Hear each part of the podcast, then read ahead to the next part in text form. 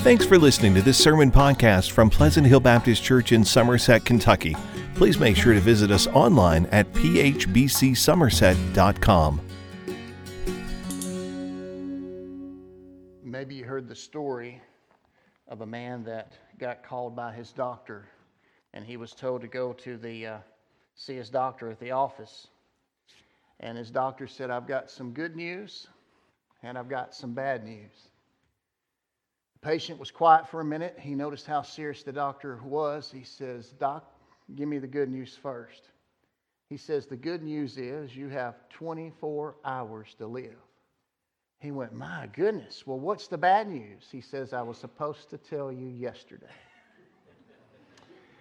Today, we're going to talk about facing the fear of death because it is real. Uh, a lot of people have the fear of death. You know, if nothing else, look at the past year and a half in our culture, and it's been underneath the surface of a lot of people.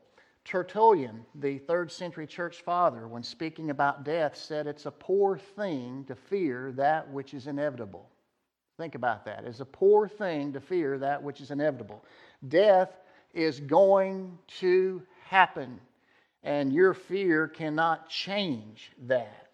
Um, I like what Adrian Rogers said death runs in my family, and it runs in yours too. Amen? We all have to deal with death. I'm reminded of Ecclesiastes chapter 3. Solomon, the wisest man who ever lived, coined these words. He says, There is an occasion for everything and a time for every activity under heaven, a time to give birth and a time to die, a time to plant and a time to uproot. In other words, there is a time for everything. There is a season for every activity under heaven. There is a time to be born, and unfortunately, there is a time to die. And nothing we feel or say or do is going to change the reality that death happens to everyone. I like the quote. I don't know who to credit for this, but they said, We're not prepared to live until we're prepared to die. Think about that statement for a minute. We are not prepared to live until we're prepared to die. Today, we're going to talk about facing the fear of death. So, what does the Bible say about death? Well, I submit to you Hebrews chapter 2, a great verse there in Hebrews chapter 2, verses 14 through 15, says this Now, since the children have flesh and blood in common, Jesus also shared in these, so that through his death he might destroy the one holding the power of death, that is the devil, and free those who were held in slavery all their lives by the fear of death. Humanity has one fear, and it is the fear of dying. Why? Because it's a certainty. It's going to happen. You can't control it. You can't change it. You can't put it off. It's going to happen, and you have to be willing to face the facts that at some point we are all going to die.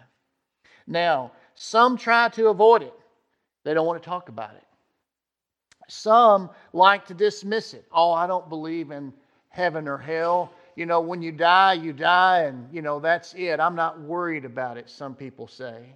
Still, others try to convince themselves that they have nothing to worry about. Oh, it'll be fine. I'll be all right. We talked about that this morning in Sunday school. Everybody, hey, how you doing? I'm fine, right? That's the uh, southern response. I'm fine. Proverbs 21 says, All a person's ways seem right to him, but the Lord weighs the heart. Anybody can justify anything if they really want to, but God knows our hearts. And in tandem with that verse of Proverbs 21, verse 2, is Proverbs 14, verse 12. There is a way that seems right to a person, but its end is the way to death. You know, humanity without God says, I've got this, everything's good, I'm fine, it's all going to be all right, it's okay, but in the end, it's the way to death. Francis Patton, who lived over a century ago, he was a former president of Princeton University, and he observed that the high water mark of, of the view of death in the Old Testament was in Psalm 23, which is when David said, Even when I go through the valley of the shadow of death, I will fear no evil, for you are with me. Your rod and your staff, they comfort me. He also said that the high water mark of death in the New Testament was Philippians 1:23, where Paul the apostle said, I am torn between the two. I long to, to depart and be with Christ, which is far better, but to remain in the flesh is more necessary for your sake. And uh, Francis Patton said these words, which I found very interesting. He says, David in the Old Testament was willing to go, but he wanted to stay. Paul in the New Testament was willing to stay, but wanting to go. Now, think about that our view of death changes from the Old Testament to the New Testament. There is more revelation, there's more understanding about the experience and about what's beyond that experience. The biggest game changer Jesus Christ. He came, He lived, He died, He was buried, but guess what? On the third day, He rose again. And He lives forevermore. David was willing to go, but he wanted to stay. Paul was willing to stay, but he wanted to go. We are not prepared to live until we're prepared to die.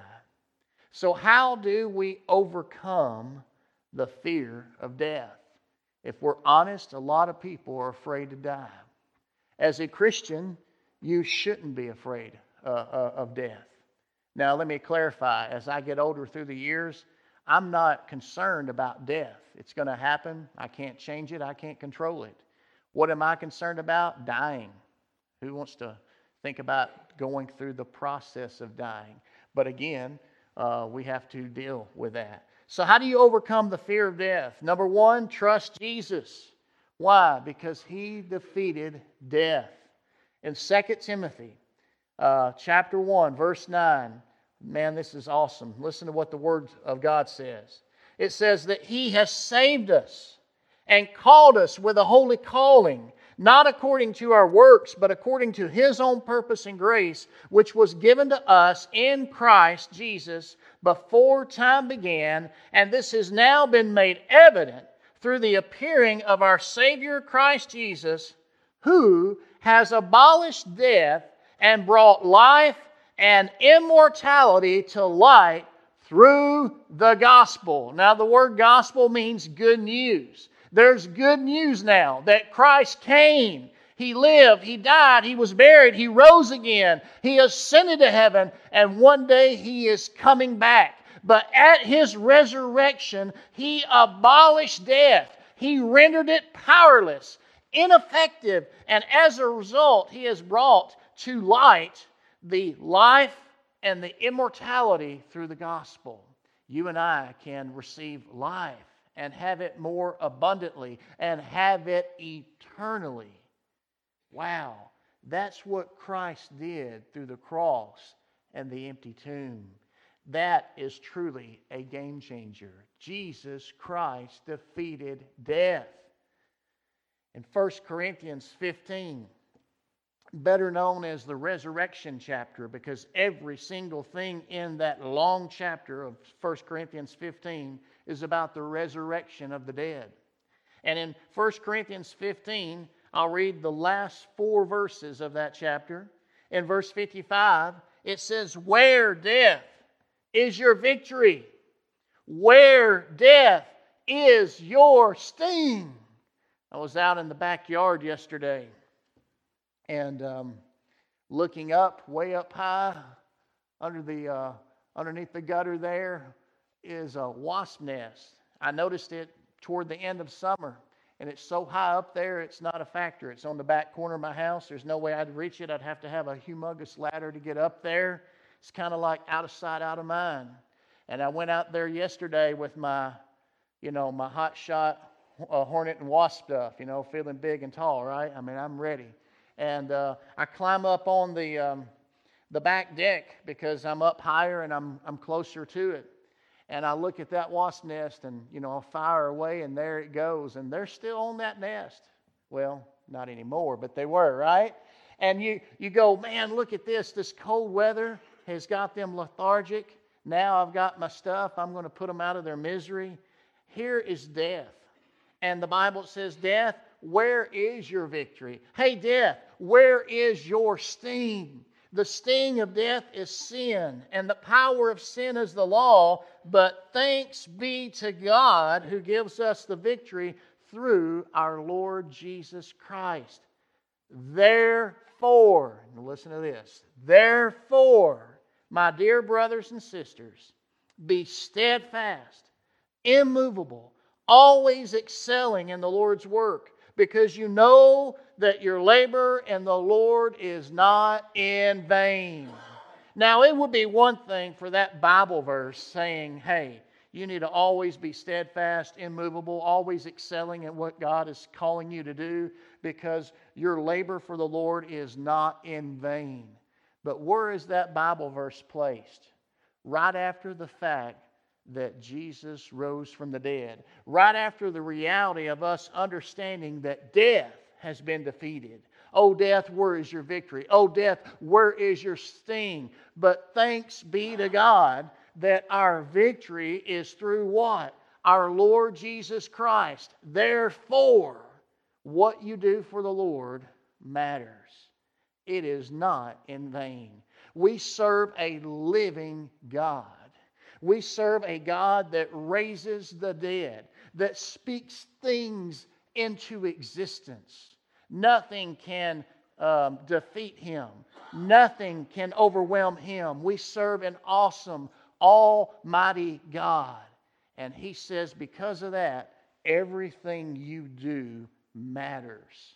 What you do for Jesus Christ matters. Everything you do when you live your life for an audience of one for the Lord Jesus Christ, it matters. And when we go through death's door someday and walk through it to the other side, we will realize just how much it matters. How do we overcome death or the fear of death? Trust Jesus. He defeated death. A second thing is live by faith. Live by faith because nothing separates us from Him. You know, we talked about this last week.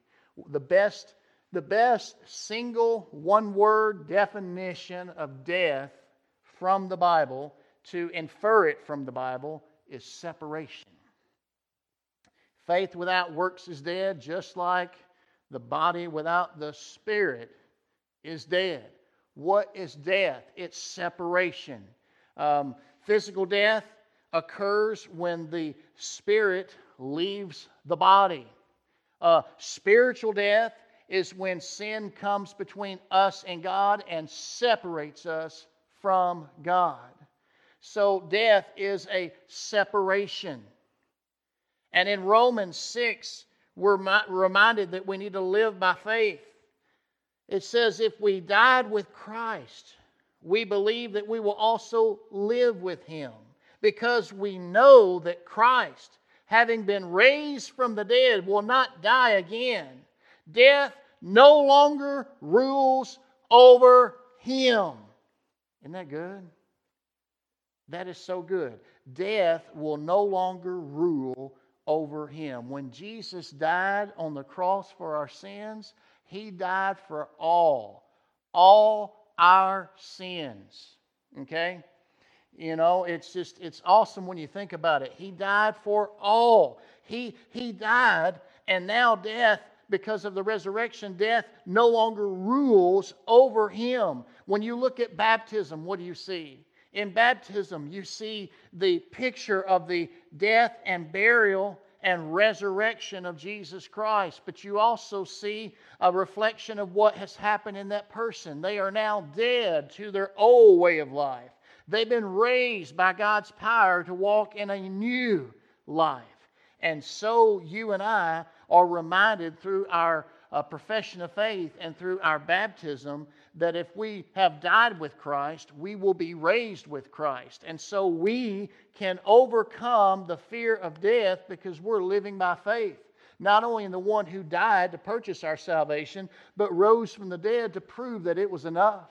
And now he has sent his Spirit who lives in us. And we are dead to our old way of life. And now we are walking in the power of a new life. No wonder two chapters later in Romans 8, Paul the Apostle said in verse 38 For I am persuaded that neither death nor life, nor angels, nor rulers, nor things present, nor things to come, nor powers, nor height, nor depth, nor any other created thing will be able to separate us from the love of God that's in Christ Jesus our Lord. Does that not take on a little bit more meaning now when you think of death is a separation?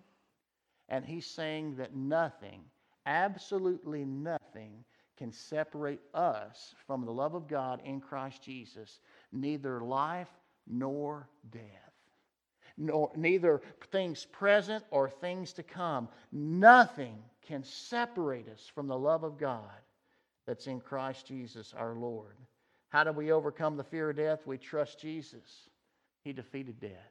We live by faith. Why? Because nothing can separate us from Him. But the third thing is we focus on our hope.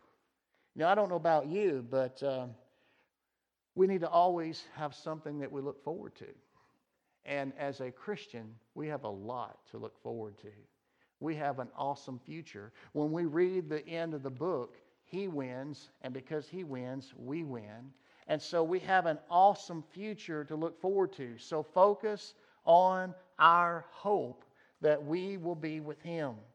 In 1 Peter 1, verse 13, he's talking about our great salvation, and he says, Therefore, with your minds ready for action, be sober minded, and set your hope completely on the grace to be brought to you at the revelation of Jesus Christ.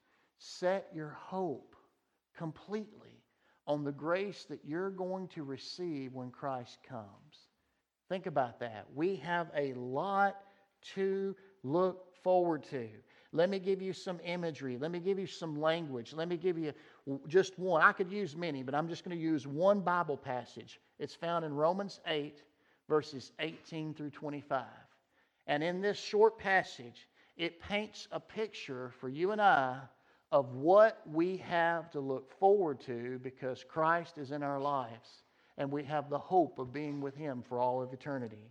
In Romans 8 18, Paul says, For I consider that the sufferings of this present time are not worth comparing with the glory that is going to be revealed to us. For the creation eagerly waits with anticipation for God's sons to be revealed. For the creation was subjected to futility, not willingly, but because of him who subjected it. He's talking about the fall in the garden when man sinned against God. In the hope that the creation itself will also be set free from the bondage to decay into the glorious freedom of God's children. For we know that the whole creation has been groaning together with labor pains until now. And not only that, but we ourselves who have the Spirit as the first fruits, we also groan within ourselves, eagerly waiting for adoption, the redemption of our bodies. Now, in this hope we were saved. But hope that is seen is not hope, because who hopes for what he sees? Now, if we hope for what we do not see, we eagerly wait for it with patience. See, hope is something that you are certain it's going to happen, but you don't see it yet. So you wait for it. You wait for it. You wait for it. And then when it happens, you're like, man, isn't this good? It's so good you and I have a hope And we know that Jesus is coming back. He said he would. He came once, he's coming again. And when he comes, he's going to judge the wicked, reward the righteous, and ultimately make all things new. When you read the end of Revelation, the curse going all the way back to the garden is going to be reversed. And it's going to be paradise lost to paradise found and regained, if you will. What an awesome thing that we are looking forward to. And not just us, all of creation that's been subjected to the curse of the fall, to sin, is waiting to see what this looks like, to see when it happens. Think about that for a minute. All of creation is groaning. And those that belong to God, that are children by faith through Jesus Christ, who have received the Spirit as the first fruits, they are groaning. There's something inside of us that is groaning and longing for the rest of what God's going to do when the perfect time comes. And trust me, that day will come and nothing will stop it. You and I have a lot to look forward to. As believers and followers of Jesus Christ, we have a promised future with Him in glory forever and ever. No more sin, no more sorrow, no more sickness, no more death, no more tears, and I could go on and on. But read the last two chapters of Revelation, and you'll see the picture of what you and I have to look forward to. So this morning, I want to remind you we are not prepared to live until we're prepared to die. It doesn't matter how young you are, it doesn't matter how old you are. My daughter reminded me this morning, or I guess this weekend, that before we moved here, there was a girl that she knew and uh, she, she, she just mysteriously died of a disease, you know, like five years ago. And she was like eight. She would be 13 now.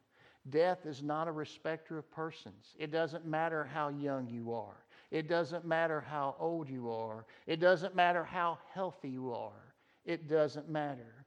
You know, it's easy to live a long life, at least in America. These stats that I found this week, it says out of, out of every 100,000 people, 88,361 reach 50 years old. More than 70,000 make it to 70. And almost 17,000 reach 85 or more. But staying around for a long time is not what life's about. You have to uh, count your days to make your life count. It's what you do with that dash.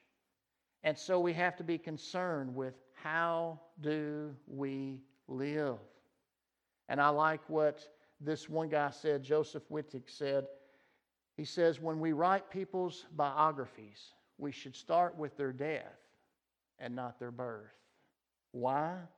Because we don't have anything to do with how our life started, but we have a lot to do with the way it all ends.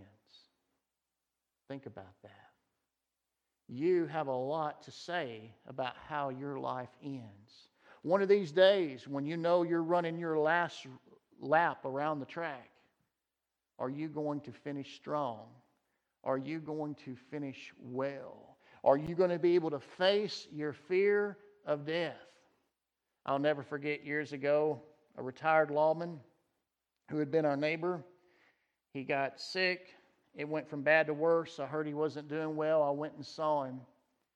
And I said, "Hey, how you doing?" He goes, "Well, the Lord's in charge."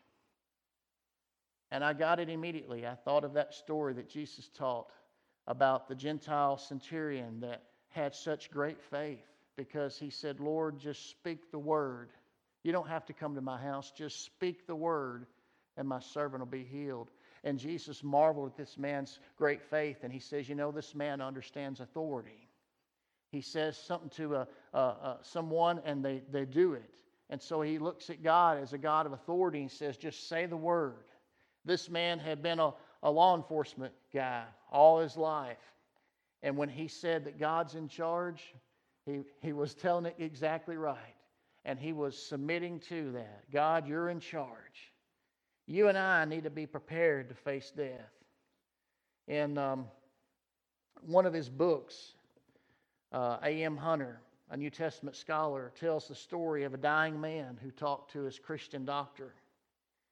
And he said to his doc, Doc, can you, can you do something? Can you, is there anything you can say to help me, you know, deal with my impending death so I can face it a little bit better? Well, that's a lot to ask of a doctor. And as he's searching for the words, he heard a scratching at the door. And he goes, Did you hear that? And the patient says, Yeah. He says, That's my dog. He hasn't been in this room before, but he hears my voice and he wants to come through the door and get to the other side. He says, That's what death's like. You know, Jesus said, My sheep will know my voice and they follow me. When you know the Lord, you know that your master is calling. You know he's on the other side of death's door. And the fact that your master is there, that's enough. Because to be with him, to know that you're going to be with him, no more separation, no more sorrow, no more sickness, no more death, no more tears. That's enough to say, all right, all right. You know, I'll never forget Brother Vernon Turner the first church that I ever pastored as I was 23 years old. He was the founding pastor of the church and still went to the church. But after I got there, he had been battling leukemia for several years. And it got to the point to where he would rarely come. He just, he just wasn't able to, to do it. And one of the last times that he was able to come to the church on a Sunday morning and sit through, you know, the, the service and everything, he looked me square in the eye and he says, You know what, Brother Corey? He says, I'm learning something. I said, What are you learning, Brother Turner? He says, I've, I've, I've, I've lived my life in such a way that I'm prepared to die. I'm prepared to live for my Savior. I'm prepared to die for my Savior. But he says, I've been reading what Paul said. And he wanted to glorify God in his life and in his death. And he says, To the best of my ability, I've tried to glorify God in my life. Now I'm asking him to let me glorify him in my death. Wow. What a guy. You know, sometimes you encounter moments in your life that, as uh, Brother Danny said, they make an impression on you, they mark you. You kind of file it away because it's kind of like a gold nugget. You see how valuable it is, and you go, wow, I don't need this right now, but there's going to come a day and a time that I'm going to need that, and I'm going to take that gold nugget experience and I'm going to put it in my pocket. And that day when Brother Turner was talking to me, I was like, that's a gold nugget. I'm going to take that and I'm going to put it in my pocket. And one of these days, by God's grace, I pray I can say that I did my utmost to glorify God in my life. And now I want to glorify Him in my death. To live is Christ, to die is gain. That's what Paul said. You know, it's, it's, it's, it's peculiar to me. Now, don't get me wrong, I'm not denying reality because when, when, when someone dies, it is a loss. We're losing that person. They're no longer a part of our life, they're no longer a part of our, our routine and, and, and all of that. I get that, okay? I do. But from the Bible standpoint, particularly from a Christian standpoint, to die is gain. Because what you lose here, you more than gain on the other side. Think about that. You might lose everything you have here, but to be absent from the body is what? To be present with the Lord, to be present with Jesus. And as Paul said in Romans 8, I am persuaded, I am convinced that nothing, nothing compares to the glory that we're going to see and experience someday. No matter how much suffering we go through here, no, much, no matter how much sorrow that we experience here, nothing compares to the glory that's going to be revealed. When Christ comes and reverses the curse, when there is no more sin, no more sorrow, no more death, no more sickness, no more tears, nothing, nothing is going to compare to that. Now, don't get me wrong. I don't really want to die, do you? I love one guy that told me years ago, he says, I'm prepared, but I'm not ready. Well, I'd not heard that terminology before. And I said, Do you care to explain that? What do you mean? He goes, I'm prepared to die. I know where I'm going. I was saved at the age of such and such. I received Christ into my life, and I know that I belong to Him. I am prepared. He says, but I'm not ready because I want to see my grandkids grow, up, and I want to see this, and I want to see that. And that's where you just say, if the Lord wills. Because we don't know. We're not promised tomorrow. Our life is a vapor, and it's over as quick as it started. So you may not be ready this morning. I would get that based on that story I just told. But you need to be prepared because you're not prepared to live until you're prepared to die. Let's all stand and musicians, if you would come, we're going to have a time of invitation. And I hope you realize this morning that sooner or later we all will die. And death is not something we like talking about. It's not something that any of us really want to think about. But I want you to understand that Jesus Christ has defeated death. He's overcome death, hell, and the grave. And He has given us life, new life, eternal life, and even abundant life for here and now. And I pray today that you're ready to face the fear of death because there is an answer. His name is Jesus. Do you know him? Are you prepared? Until you're prepared to die, you'll never be prepared to live. It's my prayer today that if you don't know Jesus Christ, would you make that decision to trust and follow him today before it's everlasting too late? Maybe you need to realize that he's the only one that can save you. I can't save you. Your mom and dad can't save you.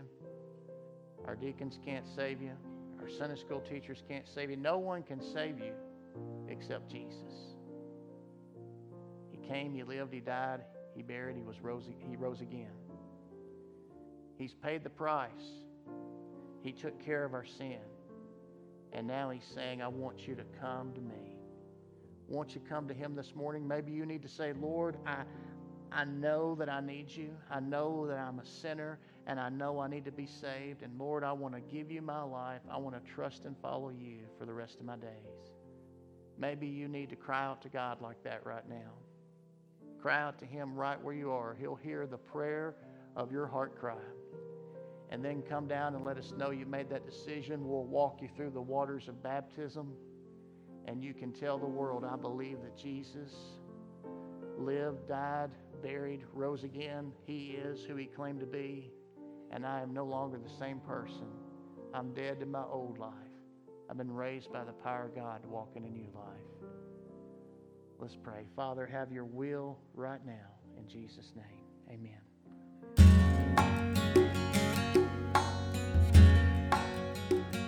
Thanks for listening to this sermon podcast from Pleasant Hill Baptist Church. To learn more about the church, find out meeting times, or learn how to contact the pastor, please visit phbcsomerset.com.